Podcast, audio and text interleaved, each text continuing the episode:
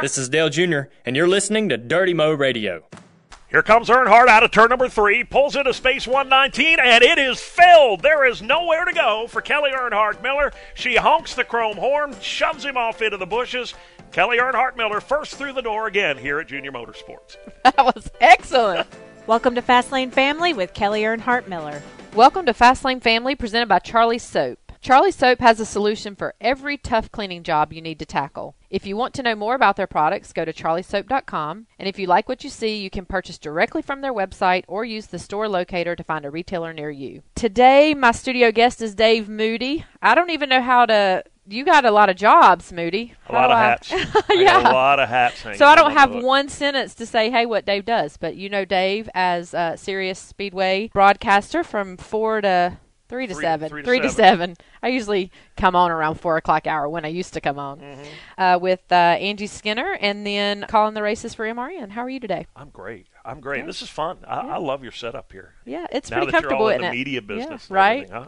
I'm Awesome. not. Listen, I'm not trying to take your job. So, We could use a although little I do enjoy push. coming over there and visiting you on the We enjoy it. set too. at times when I when I when Angie takes vacation. We need you in there more often. we haven't done that in a while. We need to. We haven't done that in a while. They have actually asked me, and the last couple times our schedules haven't matched You're a up, busy so, woman. We yeah, know. Yeah, We're going to so- keep asking. I, I'm going to test your memory and go back to the early '90s when Oh, you got your start uh, with MRN. During Speed Weeks was your first broadcast. How did that come about, and, and kind of what were you doing before that to to get in that position? You know, it was it was actually the '80s. They're, they're, the what it says on the MRN website is actually I think somebody hit Not hit- right? yeah, they hit a nine instead of an eight because I actually auditioned for Motor Racing Network my sophomore year in college. Wow. and, and I guess to, to kind of set that up, I had worked as the public address announcer at a little racetrack up in Vermont, where I'm originally from, that was owned by Ken Squire. Of course, one of the founders of MRN, and and you know was instrumental in getting you know CBS to broadcast NASCAR races. And when he when he got busy working for CBS, he needed somebody to be on the public address microphone at his racetracks when he was on the road. And I still don't know today how he chose me. Um, at, at that point, you know, I'd worked on race cars. I drove really badly for a very brief period of time, and and I was writing. I, I think what happened was I was writing a column for one of the regional trade papers at that point, and I think he read what I wrote and realized that I had a reasonably workable vocabulary and and some enthusiasm for the sport. Either that, or he just looked around and I was standing there with my finger in my nose, and he said, "There's a kid with a lot of extra time on his hands." I don't know. One reason or another, he picked me to kind of become his apprentice and work with him on the public address system. And ultimately, I ended up being the PA announcer there for 30 years until I moved down here to the Carolinas. And and ultimately, um, you know, Ken got me an audition with Motor Racing Network. Um, went down and, and worked a little bit for them, but it was different back then because there was no truck series. Um, there weren't a lot of standalone races so that the guy, the guys that worked on the A team at MRN worked pretty much all of the races. They were the A team all right, the time. right, Right. And there were there were two of us, two or three of us, you know, younger part-time guys that when somebody needed a week a week off or you know had to have a root canal or something, they'd call us in to do one or two races a year. So I did that for a long, long time, um, and then I didn't do that for seven or eight years and then came back to the network and I've been pretty much full time now for the better part of 15 18 years whatever Yeah. it is Yeah. So you talked about Ken Squire and, and Ken being your mentor, but you also worked alongside the legendary Barney Hall. Yeah. Barney just hanging up his hat uh, this this year. I can't imagine working with someone just amazing and interesting and, and all as Barney. Um, is there a piece of advice that he gave you along the way that you've oh golly or, there are or some good stories? I mean, well, there there are some fantastic stories that have gotten told over dinner. Most of those will never see the light of day because they were really that good. Uh, but yeah, with with Barney, the most valuable thing Barney ever taught me is you can't put a price tag on your reputation and your integrity. And you know, Barney is a really quiet guy, and at first he's a little difficult to get to know because he's he is so quiet. And and when I first started working you know really full time with the network and I was, around him a lot I wasn't sure if he was just looking at me at this you know who's this new kid? And and finally he started you know talking to me a little more and we had some amazing conversations. And and he talked to me a lot about how you're going to hear things in that garage. And if if you choose to use them and talk about them on the air or write about them somewhere, you can, but you're going to you're going to alienate people and you're going to lose their trust and you're probably going to screw up somebody's deal. I mean, Barney over the years was the broker for more driver and team marriages than anybody I think will ever know because you know because a team owner would come to them because they respected him and trusted him so much and they'd say you know our driver's not coming back next year. You know we're, we'd really like to you know who do you who do you think is going to be who do you hear is going to be available? And he'd kind of walk across the garage after this conversation and walk up to a driver and say you know if you're looking for something next year I hear you're looking for something next year and if you are you really ought to talk to so and so and you know he could have he could have blown that out on the air and said, you know, uh, such and such a driver won't be back with such and such a team, and Right. he's and he, they're talking to so and so about replacing him, and and he could have, you know, could have had a major scoop. I mean, a huge scoop, but nobody would ever have talked to him again because Right. they wouldn't have trusted him. And and he preached that to me over and over and over again that you can only sell your integrity once, you know. And I and I see that now with the way the modern media is. And everybody wants the scoop now. Everybody wants Everybody to wants be first. first. Exactly. And they don't. re- And you and I have talked about this before. Well, I see this in your own. I mean, with the with the onset of social media, we get to know so much more about people's opinions and what Mm-hmm. they believe. And I see that out of your social media and the comments that you make when when big stories are breaking, when people don't have the facts, Mm-hmm. and and the comments that you make, and in your writing on your own blog and your own stories. You know, they're they're factual. I mean, you give your opinion, mm-hmm. you know, but Oh, I got a million opinions. yeah, but a, an opinion is different than whether you're reporting something factual or not factual. That's right. You know? And you know, and it's it's always it's always a bit of a wrestling match because sure you'd like to have the scoop. I mean, you'd like to know, you know, you, you'd like to tell people what's happening first. But with social media the way it is today, if I scoop a story and I talk about something that I shouldn't really talk about yet, and I put somebody's deal in jeopardy just because I want to be first, I'm first for about 11 seconds. Right. and then 5,000 people retweet it on Twitter, and other media outlets pick it up and they run with it. So, uh, what I've basically done is I've been a hero for 11 seconds, and I've taken a huge chance on ruining somebody else's deal, and I've I've kind of checked my integrity at the door because I've said my my 11 s- second scoop is more important than your race team and your livelihood. So Barney taught me a long time ago that that you can't put a price tag on your integrity. You either have it or you don't. People either trust you or you don't, and you only get one chance to screw that up. I mean, you're absolutely right in that way, and you're you would rather be a hero for the 50 years that you have put into this sport, Yep. and later, and, and all about that dash in between, you know, mm-hmm. your birth and your death, and and all that middle stuff there that you want to be the hero for, Right. and, and not just an 11 second hero. that I'd you- rather be right than first. That's right. And it takes. You've said that there- many There's a temptation there. I mean, you'd rather be both. You'd like Yeah. to. I mean, Well, you'd like to be both I'd like to be Yeah. both. But given the choice between right and being first, I'd rather be remembered. You know, 50 years from now as for being, being right. Exactly. I totally support you there.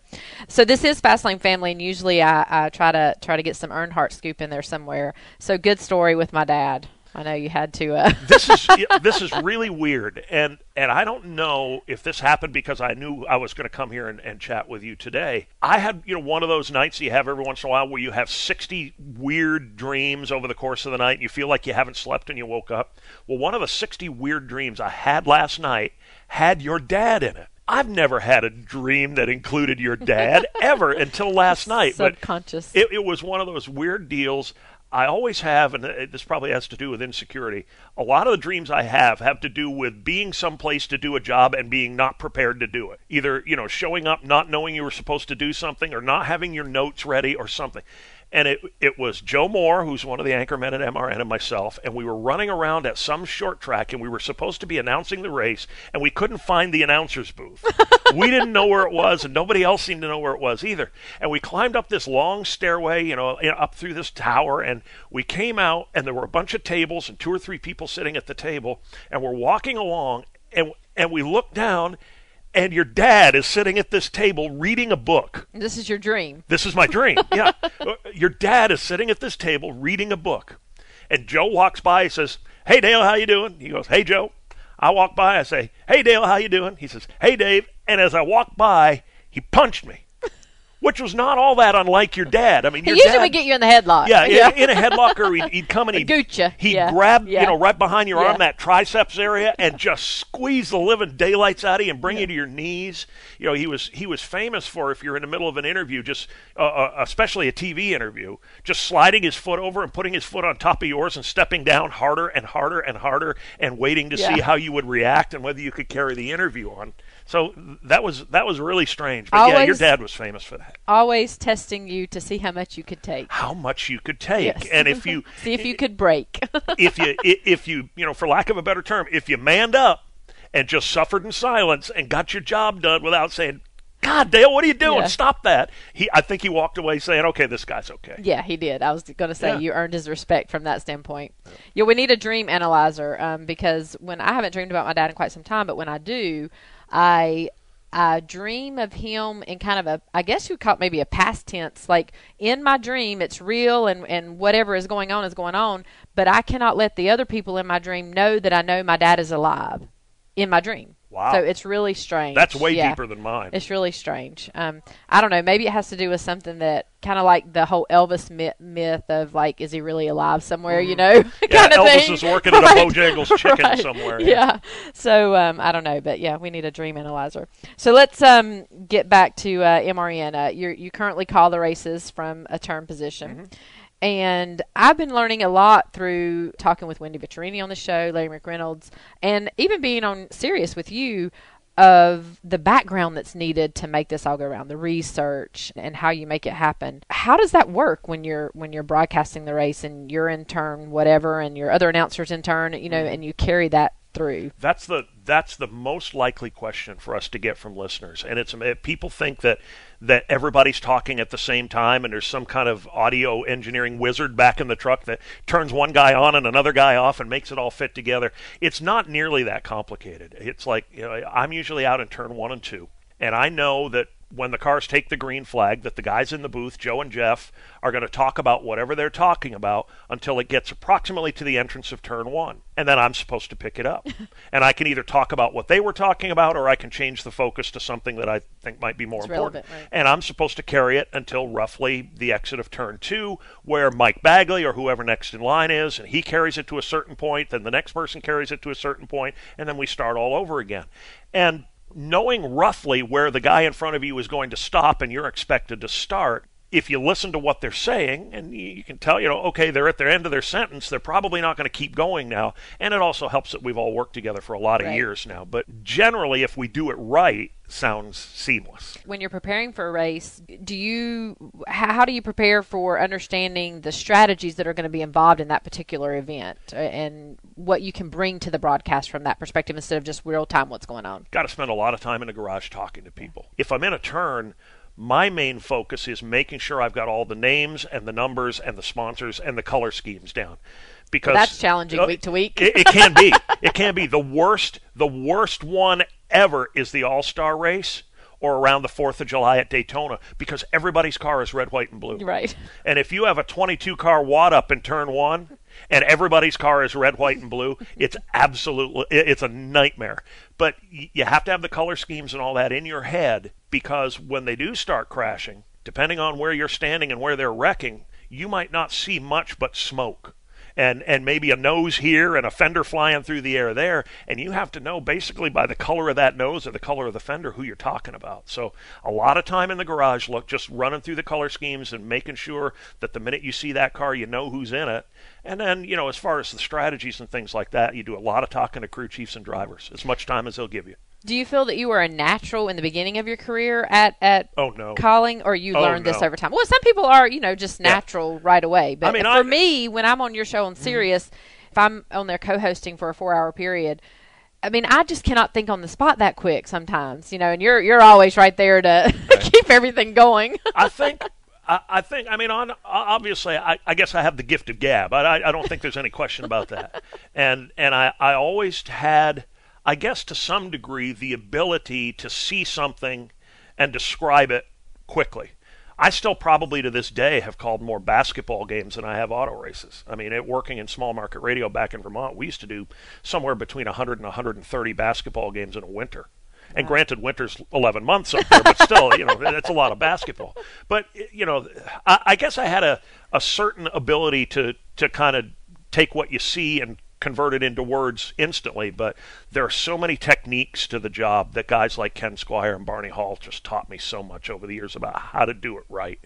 So, how often do you get handed off something that you're totally not anticipating and you kind of have to, you know, react? It happens.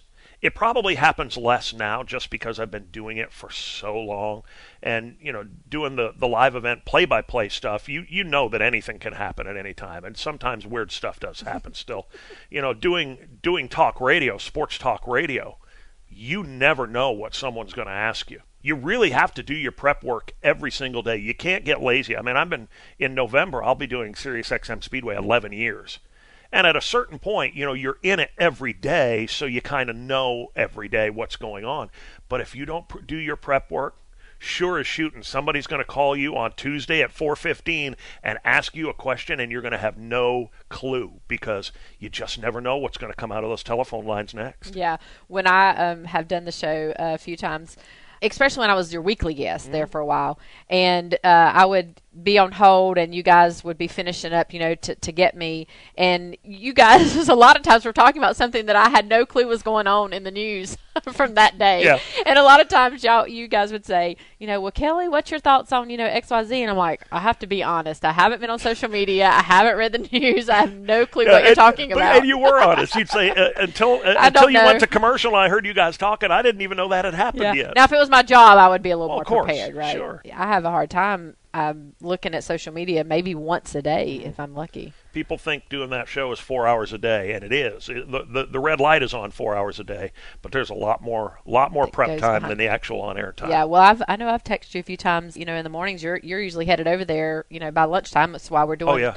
While we're recording earlier in the day, and the prep and, and all that you want to do is uh, more extensive than just the the timing of I'm the one of those annoying people that's early all the time. That's okay. I mean, if we're if we're I like going early. if we're going to lunch at noon, I'm there at twenty till noon. I just and it drives people. It drives my poor wife crazy because she's 20 minutes the other way. If it were up to her, she'd be 20 minutes late for everything. I'm 20 minutes early for everything. So it's usually you know me you know sitting on the sitting on the sink in the bathroom tapping my toe saying you know we really should have left by now. And she's like we don't have to be there for an hour and a half and it takes 20 minutes to get there. Well, maybe if you're 20 minutes early and she's 20 minutes late, you arrive there on time sometimes, It- just it- right on time. it- we tend to cancel each More other more times out. than Yeah. uh, not. So, what's your favorite track to uh, call a race from? Do you have a it- favorite? You know, I I have a lot of favorites. See, that's the thing. I I tend to go to the extremes. I like the short tracks like Martinsville and, and Richmond because that's kind of the racing I grew up on. You know, the, the quarter mile and third mile beat and bang bull rings. I love that stuff and I always will love that stuff. But I also like the big tracks too. I like Daytona and Talladega because it's just so different and there's you know, there's so much adrenaline. You know, I'm still after all these years I'm still a race fan at heart and you know climbing up that ladder and standing on that tower as they give the command you know gentlemen start your engines or drivers now start your engines with, for the daytona 500 boy if you can't get cranked up about that you're in the wrong business so i, just, I think I that love it that's really key to still be a fan of the sport and it's easy to get burned out Mm-hmm. but to have that enthusiasm each and every week is key to, to doing the best job that you can through through calling the races and what you do so we, we're talking about calling races, and you're just so amazing at that. I just think you're amazing uh, at what you do. Period. And like I said, when I've been on with you at Sirius, I'm just like in awe sometimes of how you carry things and and your voice dynamics and all those things that you just get just right. You know, when you're reading the news or whether you're reading an advertisement or whatever it is, you know exactly which words to hit on and and how to make it all that's flow because and i've screwed good. it up a hundred different times in the past and i finally figured it They out took me off the news when I was subbing for Angie, so they I did- didn't quite have the voice reflect reflection that I needed to have on certain pieces. i thought you did fine Well, you learn. You gotta you gotta do it to learn, me. right? they figure they're paying me they might as well get all they can oh of it. yeah, exactly. So I got three scenarios I want you to call in your race mode. You Oh, ready for this? okay whose idea was this This was Mike Davis's I thought idea. so. Can you Yeah, imagine? I thought so. Our JRM 360 creative, mm-hmm. Dirty Mo Radio creative manager, and many other things. So I'm arriving to work, and someone is parked in my parking space. wow okay Is that a hard one? Kelley Earnhardt arriving for work and someone is in her parking space. All right, Here comes Earnhardt out of turn number three, pulls into space 119, and it is filled. There is nowhere to go for Kelley Earnhardt Miller. She honks the chrome horn, shoves him off into the bushes. Kelley Earnhardt Miller first through the door again here at Junior Motorsports. That was excellent. See, you're good at this. See, but the problem Oh is that, that's going to encourage Mike. Oh yeah. And you and you know with him, he was the guy. He was the guy that came up with the bright idea that I had to do the the play by play call of Dale Jr. and Brad Keselowski racing to the Porta John a couple of years ago during a during a, a red flag break. So he just lives for stuff like that. Hey, this. well, if you can call a race to a Porta John, you can do a lot of stuff. Got it all covered. Okay. Deciding where we're going to lunch. It's between Olive Garden, Sonic, and Steak and Shake. Where does he come up with this stuff? What is wrong with that man? I mean, he's got way too much time. Are, are you actually paying him to come up with this stuff? You know what? I walk through the halls daily and and, and ask myself This that is question. his job, Yes. coming up He's in Amanda's office all the time, and they're in there talking about the next 360, and then he's got IT, and they're down in there, and it's like, really, we're paying you to do yeah, this? exactly. All right, so the the three. Okay, we're we're deciding where to go to lunch. Olive Garden, you know, Italian, Yeah. breadsticks, all the breadsticks Yeah. and salads you can eat. Sonic, drive through. Sometimes they roller skate out, sometimes they don't. Good shakes though, and They steak and good. shake, even better steak. I love the steak shakes and shake. good Yeah. French fries. Oh boy. Yeah, Okay. it's gonna be a tough one. All right. All right. It's uh it's three wide heading to the finish as the battle for the lunch 500 is underway. Sonic up the middle looking like Brad Keselowski puts the elbow to Steak and Shake and I can't even remember the name. Olive Garden. Olive Garden. Olive Garden is in the wall. Olive Garden has been spun out. Breadsticks all over turn number two, and it's Sonic to the lead by half a weenie. That was good, considering we didn't give you a lot of time to prepare. Uh, you can none. forget the Olive Garden. None. okay. That's kind of like having to know, you know, sponsors, colors, and numbers. That's you want to do one more, or you think two's enough? Well, go ahead. All right. This you you can you you're, You're gonna like boss. this Go one. ahead. You're gonna right. like this one All right. because I think you know LW pretty well. I do. Kelley went to the vending machine to get her favorite bag of chips, only to find LW beat her there and got the last bag. Keep it nice now. Okay. We're married. Okay. All right. Well, I, I know how this one's going to work out. It's just a question of how it'll get there. Okay. All right. L.W. Miller on the white flag lap. One chip remaining in the bag, but up from behind, here comes the wife. And she has reached out and put the grab on his bag of chips. That's one final lap that he's not going to get. The final chip belongs to the boss. That's awesome. Sorry, Good LW. stuff. Yeah. We might have to dedicate a JRM 360 to you. Oh, Lord. Man, that's talent right there. Do Oh, that yeah. off the cuff. Oh, yeah. Yeah. We can do anything.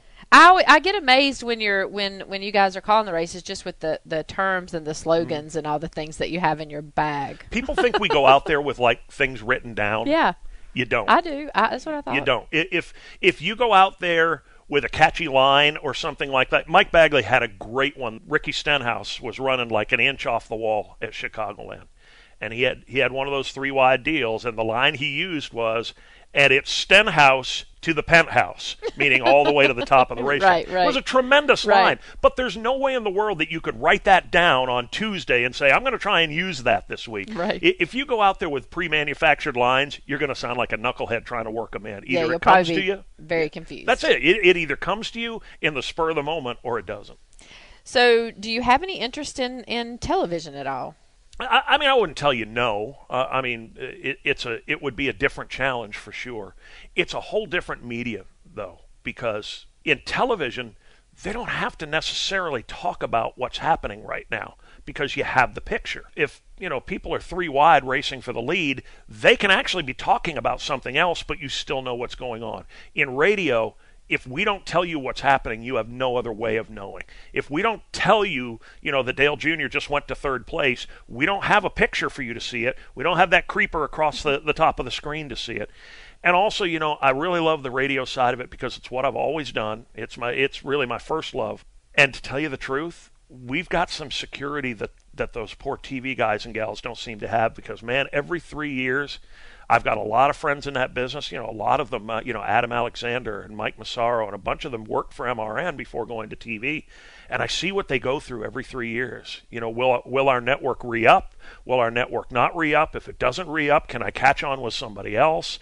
You know, I'm, I'm good friends with Marty Snider, and Marty spent four or five years out of NASCAR.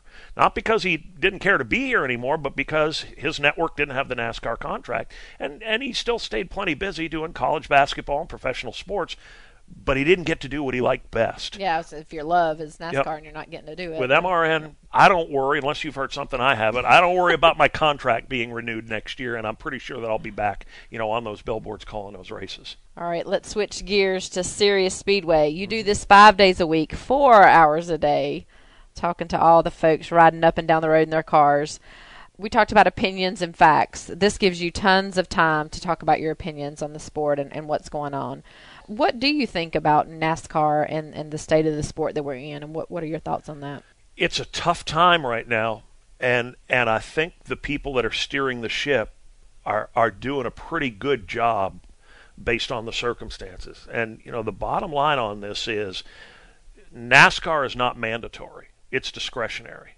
For fans to go to the racetrack, they have to do the math, and they have to say, do we have the discretionary income uh, is the mortgage paid? Is the light bill paid? Do the kids have shoes for school? Do we have everything we need? And then enough left over to go to the NASCAR race or go to the football game or even just to go to the movies? And there's a lot less of that money around than they're used to, it seems. You know, the economy's been bad for a long time and they keep promising us it's coming back, but we haven't quite seen it yet. So it, it's very difficult, and there's a lot of competition out there, and there are more empty seats than there have ever been. And the racetracks and the sanctioning body have all had to react to that. And I, I think they're doing a lot of things now to try and reach out to the younger fans that, in all, all honesty, I think we lost. Yes. I, I think we kind of we kind of forgot a generation of fans because you know you've got you've got young kids. My daughters are 23 and 26, but it, but it's all kind of the same with those generations because they are joined at the hip to their telephones at every moment. If they're not tweeting three friends and downloading something, and you know if they are at the NASCAR race, they want to be able to have two more screens to experience other parts of the race that they're not seeing right in front of them. And you know, in years past, and still to some degree now, you go to that racetrack and you're isolated because you know there there are eighty thousand people there all trying to get you know uh, get their tweet sent out, and it doesn't work very well. Um, it's loud, and you can't talk to the people next to you. And, and we have to find a way to allow people that are used to being 100% in touch with the world at all times to be 100% in touch with the world at our events. Because Yeah. if they can't be, if they're going to be isolated, they're not going to go. Yep, I agree with you there. What do you think of the new chase format? I love Just- it. I, well, yeah, it, it's early, and you know, and I caution people all the time that it's not ever a good idea to draw your final opinion until you've seen it actually happen. But I love it. I think, I think the win and you're in uh, philosophy through the regular season changed the way people approach these races. When when Brad Keselowski got out of his car at Daytona after the 500, after finishing I don't know second or third, and and somebody stuck a microphone in front of him and said, "Well, you didn't win, but you had a good points day." And his response was, "No, I didn't. There's no such thing as a good points day anymore. Either you win or you lose." And man, I pumped my fist and I said, "That's right. That's exactly the attitude we've been trying to get back into this sport, mm-hmm. where there's winning and there's everything else, and everything else isn't much good to you." And we've seen that all year. And I think, obviously, as we get on further into this chase, So, what do you think about going down into the the Homestead event with the four individuals who have have made it through? You know, the champion being based off of one race and, and what goes on there. I like it. I'm scared of it. I was yeah, I was just going to say that. A lot of people are really scared of it, and it's understandable because we fear what we don't know. Right. We, we- everybody has a fear of the unknown, and and we've never we've never done it this way before.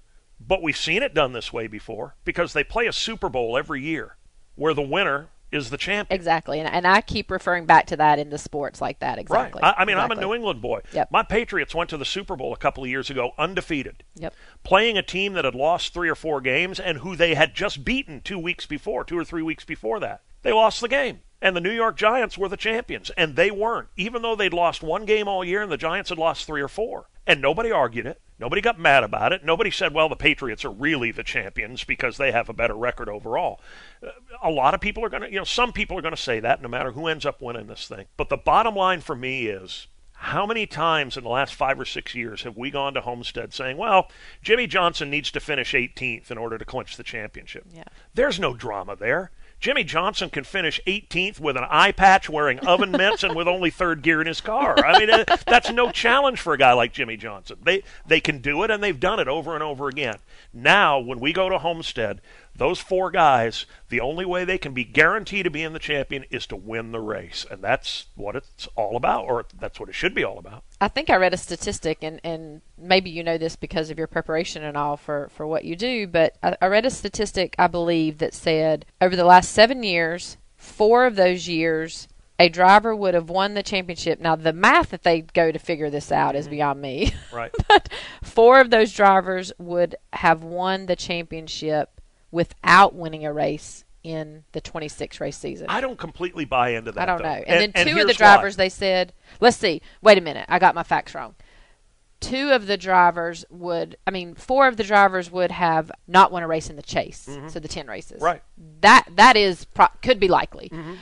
Two of the drivers would have won the championship and not won a race in the season. Right. I think is Right. what it was. Yeah. and and and those numbers work and they somebody somebody with a whole lot of time on their hand has gone through and run through all of that and figured it out the problem with that with that logic is we just talked about it these guys are racing differently under this system Correct, right. than they did under Right. last year's system and Jimmie Johnson's numbers at Homestead are not spectacular. And a lot of people are saying, boy, if they go to Homestead, you know, Jimmie might be in trouble because his numbers there aren't very good. His numbers there have never had to be very good. Right. He's never had when to only, win the race. When you, yeah, when you only have to finish 18th or better. That's right. He had to finish 18th last year. Right. He got he got into a nice, comfortable ninth, and then he just put it on autopilot and made sure he didn't get sucked up into somebody's mess. Yeah. He could have finished a lot better than ninth. He had a much better car than that, but he didn't need to. So so to say, yeah, well, this guy would have won the championship instead of that guy. Well, maybe he would or maybe he wouldn't because they're racing completely different this year. They tailor their racing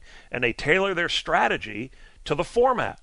And now the format says go to the front. Well, that's where your perspective and your wisdom play into that perspective right well, there. It, it also Because I would have never thought of that. It, well, it, it- but you're right. is- you're totally right. But you don't have to think Yeah, about it. I know. because you're not getting asked about it 77 Exactly. times a day for the last eight said, months. Your experience and wisdom. it's not like I'm any smarter than the next guy. It's just we spend so much time analyzing this stuff and looking at this stuff from every possible angle. And if there's an angle that I haven't looked at it yet, somebody's going to call me from Hoboken Yes. later today and say, "Have you ever considered this?" And I'm going to have to admit that it's a it's a darn interesting angle that I hadn't considered. So, what's the most uh, talked about, interesting topic to date on Sirius? Well, uh, uh, of the season, sadly, I think at at this point, sadly, it would be the Tony Stewart That's situation. what I was thinking. which which was just it was and is so heartbreaking for everybody. Yes. You know, and unfortunately what people tend to do in situations like that and it's the same whether it's just a simple crash at a racetrack where a couple of guys get together and wreck their cars or something as horrible as what what happened up there in New York state people tend to want to find uh, want to define somebody as the bad guy And and, the good the guy. good guy. Yep. Right or wrong, good or somebody, bad, That's right. exactly. Somebody caused that wreck 100%, and somebody was the victim 100%. Right. It's it's rarely, if ever, like that. Um, you know, and, and the Tony Stewart situation was just so horrible because if you supported Tony Stewart, if you know Tony, and you know the kind of guy he is, and and you said, I feel horrible for what he's going through right now. A lot of people took that as I have no compassion for Kevin Ward's family. Exactly. And and we worked very hard on our airwaves, on our program to say, listen, we can love them all. We can mourn Kevin Ward. Our hearts can go out to the Ward family. We can also stand behind Tony Stewart and support him because we know the kind of person he is. It's not an either or. Right. Uh, there, there's no bad guy, good guy in this thing. It was just two guys that had a horrible, horrible thing happen that neither one of them ever wanted to happen. What's a topic that comes up that people just won't let go? like, is there something that you The- talk about every chase. day? The oh, chase. it's the chase. Yeah, And, and and that's been the case. That's been the case since they first changed it, and you know, and they've had three or four different versions of it now. And I pray to God they just leave this one alone. Yes. I mean, please, Brian France, Mike Helton, if you're li- just just leave it alone for four or five years, good, bad, or indifferent. Just leave it alone and let it settle for a while. But you know, and I go back to what we were talking about before. People feel fear what they don't know, and going from a system that counted points for for all those races to a system that's very different scared the heck out of a lot of people. And the traditionalists didn't like it. Some of them still don't like it. Some of them will never like it. Some of them have, have come around and really love it. But yeah, we talk about the chase and, and what if this happens and what if that happens and what if the other happens and what if you know what if we get a champion that didn't win a race? It's never happened in the history of the sport. I mean, we got Right. nearly 60 years under our belts. We've never had a Cup Series champion that didn't win a race. And the systems in the past have really rewarded consistency over winning. This system rewards winning over consistency. So I think it's less likely that, than ever that we'll have a winless champion, but it could happen. Right. And if it does, people will freak out. Yeah. Some of them.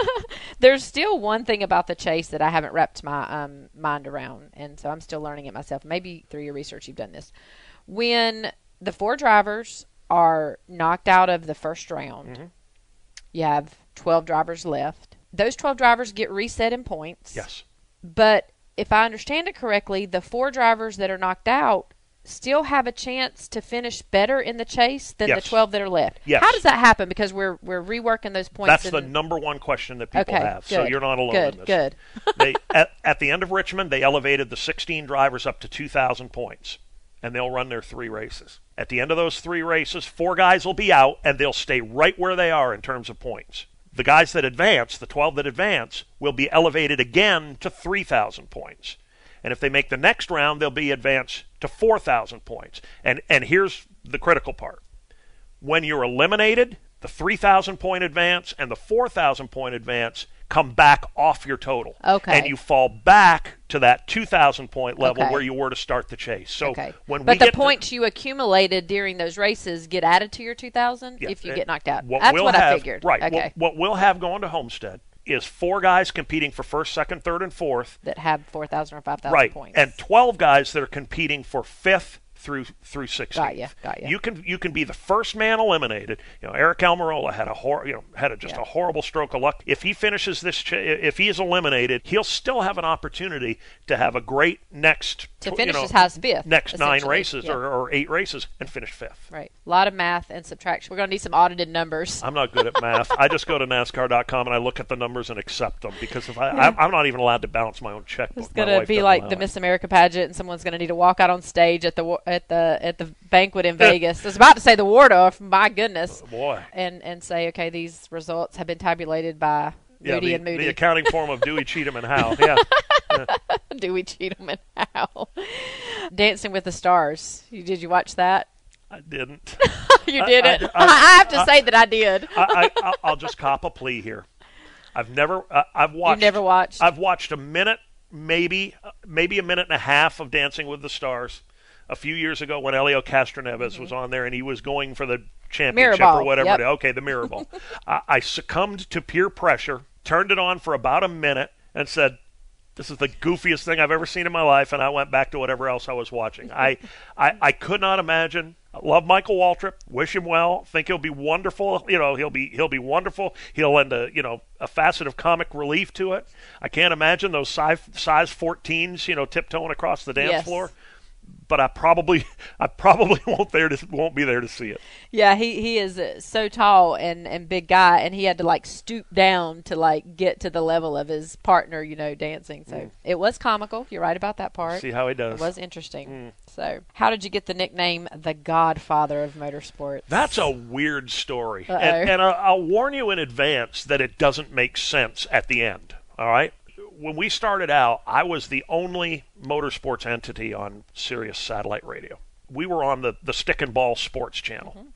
And, and on you know weekdays at three o'clock they'd stop talking about baseball and football and we'd come on and do our three hours on NASCAR. And we were just a tiny little island of uh, and it wasn't even just NASCAR then. We did all the motorsports. We did IndyCar and drag racing and the whole nine yards.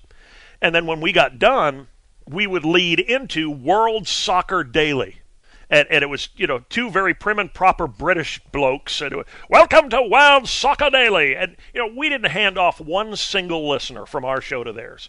So bottom line is we were kind of there all by ourselves for for quite a number of years until the NASCAR channel came to Sirius and.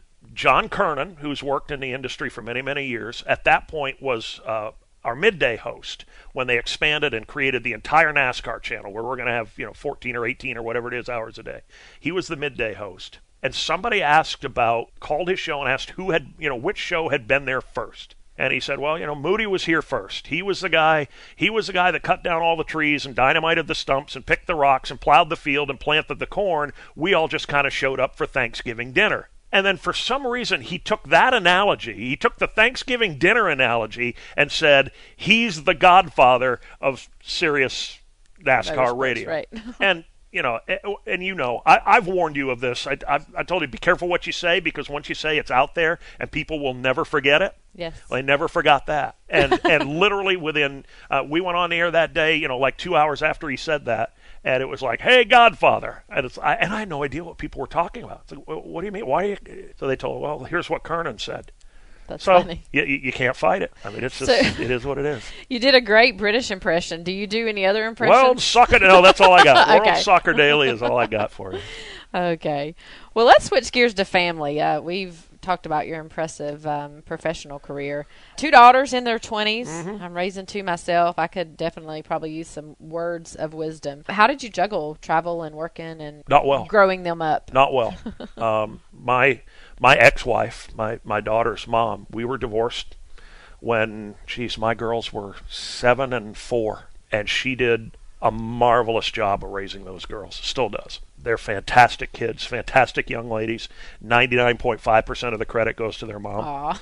Well, it, it's just it's the truth because I was you know, I was gone. Yeah. I, I was on the road, and this this is a tough job. And th- you know they don't they don't care. uh, This sport doesn't care whose birthday it is. It doesn't care if there's a family reunion. It, it doesn't care if they got a soccer game. That's right. You're on the plane when you're on the plane, and you come back when you come back. And if if you're taking your daughters to dinner on Monday night, and the race rain's out, and you're racing on Monday, sorry girls, we're not going to dinner Yep. one of my daughters thinks racing is kind of cool. My oldest one, she you know she tried it herself a little bit. Um, my other my youngest daughter, I don't think would get out of the electric chair to go to a NASCAR race, and I think I think part of that is because you know racing is the reason why Dad wasn't around. Yeah. Um, and it's wonderful now because my, my youngest, the one that doesn't really care about racing, uh, is living with my, my wife and I here in the in the Charlotte area, up in Salisbury, going to UNCC uh, to get her master's degree. And it's awesome because since the time they were tiny, tiny little girls, they've never really lived full time with their dad. So so we're having we're having a lot of fun with that Cool. right. That's cool. Yeah. I can totally sympathize and understand with your girls from that standpoint because, you know, as, as the time that you were being introduced in the 80s and, and 90s to your career and, and traveling every weekend, uh, you know, we were growing up underneath the, the realm of Dale Earnhardt and, and traveling, and we lived with you know, we lived with my dad, but we had nannies and relatives that were with us through the weekend and, you know, never sent us off to a prom. Uh, he made my graduation, not Dale's graduation. No games, you know, never seen us play a sport. Right. Um, I think that's different for the drivers these days. They they may still not get to see their kids play sports, Right. but their kids get to travel along with them, which uh, you know is is different than the day uh, Right. when we could go. And, Right. And It's hard. I mean, I, do you know anybody? In the, I mean, there are so few people in this sport that aren't divorced. Yeah. I mean, this this is this sport is uh, this job, whatever you want to call this world, this life is is a relationship killer. And I am I am very fortunate that that my wife. She's as career oriented as I am. She works as hard as I do.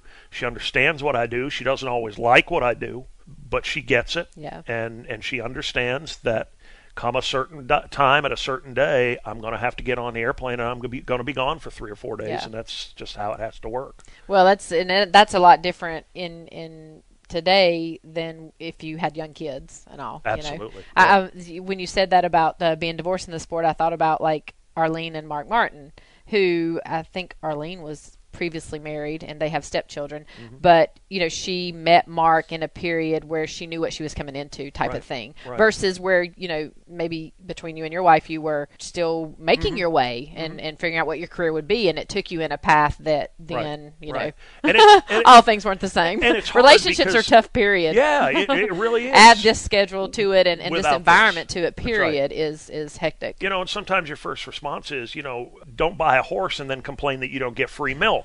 I mean, you, you kind of knew what I did when we got right, married, right. but you know, it, it, it's a it's an empty argument because nobody nobody signs up to be in a relationship with somebody that's absent fifty percent of the time. Exactly. I don't know how these crew chiefs do it. Mm.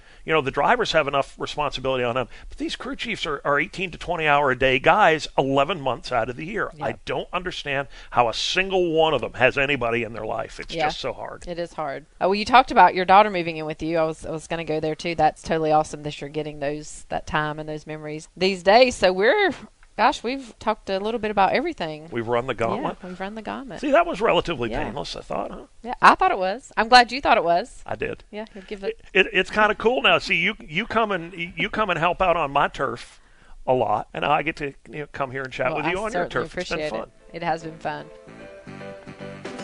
As we mentioned at the top of the show, if you have any cleaning projects that you need to take care of, our sponsor Charlie Soap has got the solution for you. Amanda, I think this weekend you had a little boo boo with some red wine. What happened there? Yeah, and of course I had on a white shirt too. I, I don't even. I missed my mouth, and it was like the first sip too. So I can't, you know, claim it was because I was halfway through the bottle or anything.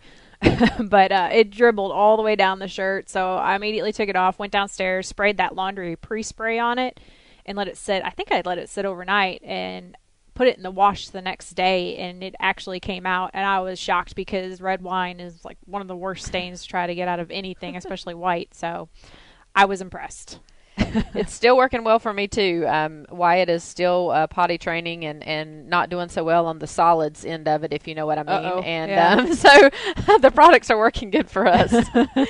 you can purchase all the Charlie Soap products at their website at charliesoap.com, or you can also use the store locator and find a local retailer near you. it's time for Ask Kelley. Remember that you can submit your questions on Twitter using the hashtag Ask Kelley at my handle Earnhardt Kelley, and you can also submit these uh, via my Facebook page, Kelley K Earnhardt. All right, our first question is from Lauren Smith on Facebook. What is the latest home project that you and LW are working on? Oh my, she's keeping up with this too intently here. The latest home project involves a new mattress. LW is about ready to kill me. We have been through four mattresses in about the last year, and it's it's sort of embarrassing. But we started with this really expensive mattress, a Tempur-Pedic. So when Oh, you say the word yeah. Tempur-Pedic, Yeah. everybody knows what I'm talking about, Oh, right? yeah. And then we went down to this. Uh, I didn't like the Tempur-Pedic, and we went down to uh, uh, just kind of an intercoil spring mattress. A few months later, with that, I still wasn't liking the mattress, and so for my birthday, LW bought me a mattress as part of my birthday, so he was going to surprise me. And this mattress was actually one that Dale and Amy liked so much that they bought three of them. So I was going off of their recommendation. We got the mattress, slept on it for about 10 days. I didn't like it either. So this past weekend, we actually got our latest mattress, which so far I'm loving. Although LW's woke up the past two days and he's like, I don't know if it's the mattress, but I hurt like crazy. Oh, so no. we're kind of having the the seven year itchish on our house. Like things are breaking, the microwave and the washer and dryer and the dishwasher broke a while back, and so it just you know uh, these homeowners know when you have a house, you're never done with home projects. Oh, yeah. never. At JR88 Freak, how hectic is your schedule once summer ends and the new school year starts? You know it gets pretty hectic but i'm kind of a i'm kind of on the fence of which one i like best. I certainly like the summer because you know i don't have to wake up at the crack of dawn to get the kids going and get myself ready and all that. But i do like the routine that the school year brings so that you know our bedtime can be routine in the evening and baths and dinner and all those things and and then the day as well um, is pretty routine. But uh, it gets pretty hectic. We're we're fortunate to to have uh, a nanny that helps us and and stays home with Wyatt during the day, so that um, LW and I both work full time. And uh, you know, picking up the kids from school, we go to a unique school program where our kids are in school three days and home two days, so that makes it a, a little less hectic as well. But I. i- If I had to probably go one way or the other, I'm probably more over the the summer. I, I like the summertime better. we get to go on trips. Okay, it's time for final thoughts with Dave. Sweet or salty? Salty. I'm not a cakes and pie guy for the most part. Beach or mountains? Beach, mainly because my wife. Actually, when we were talking about family, I was going to ask you about what do you and Kelly like to do. Yeah. I already like her, and I don't even know her, but she's got my same name, so Oh right. Well, it's a club. Yeah. Yeah. no, she loves, and we, you know, we had an off weekend here a few weeks ago, and we just we got away for three or four days, and went and just planted in the sand and didn't move, and it was awesome. She is a sun worshiper. Uh, I, I'm not so much of a sun worship, worshiper, uh, but I'll do it for her, and we actually had a wonderful time. So yeah, I'll take the beach. she uh, she puts up with you being gone so much. So the least you can do is sit on the beach a The, weekend the main putting up with me is when I'm home, not when I'm gone. All right, dogs or cats? Dogs. Oh Lord. How many you have? Oh, we have dogs. Well, when my wife and I first got together, she had four. We've subsequently lost two, but somehow acquired another. and I don't know how it happened.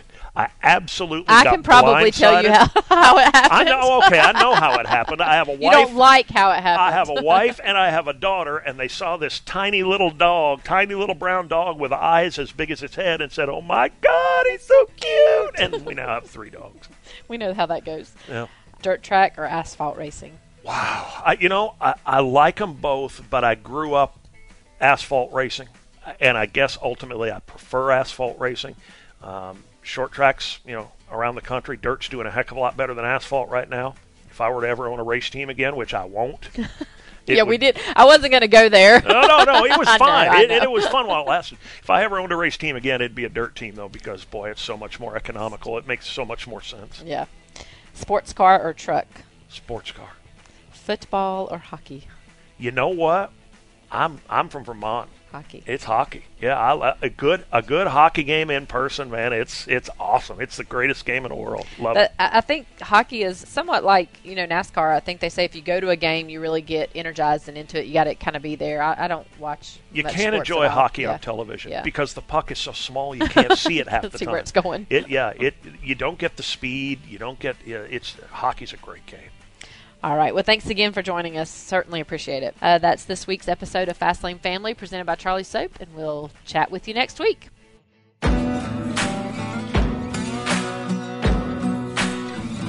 Thanks for listening to Dirty Mo Radio.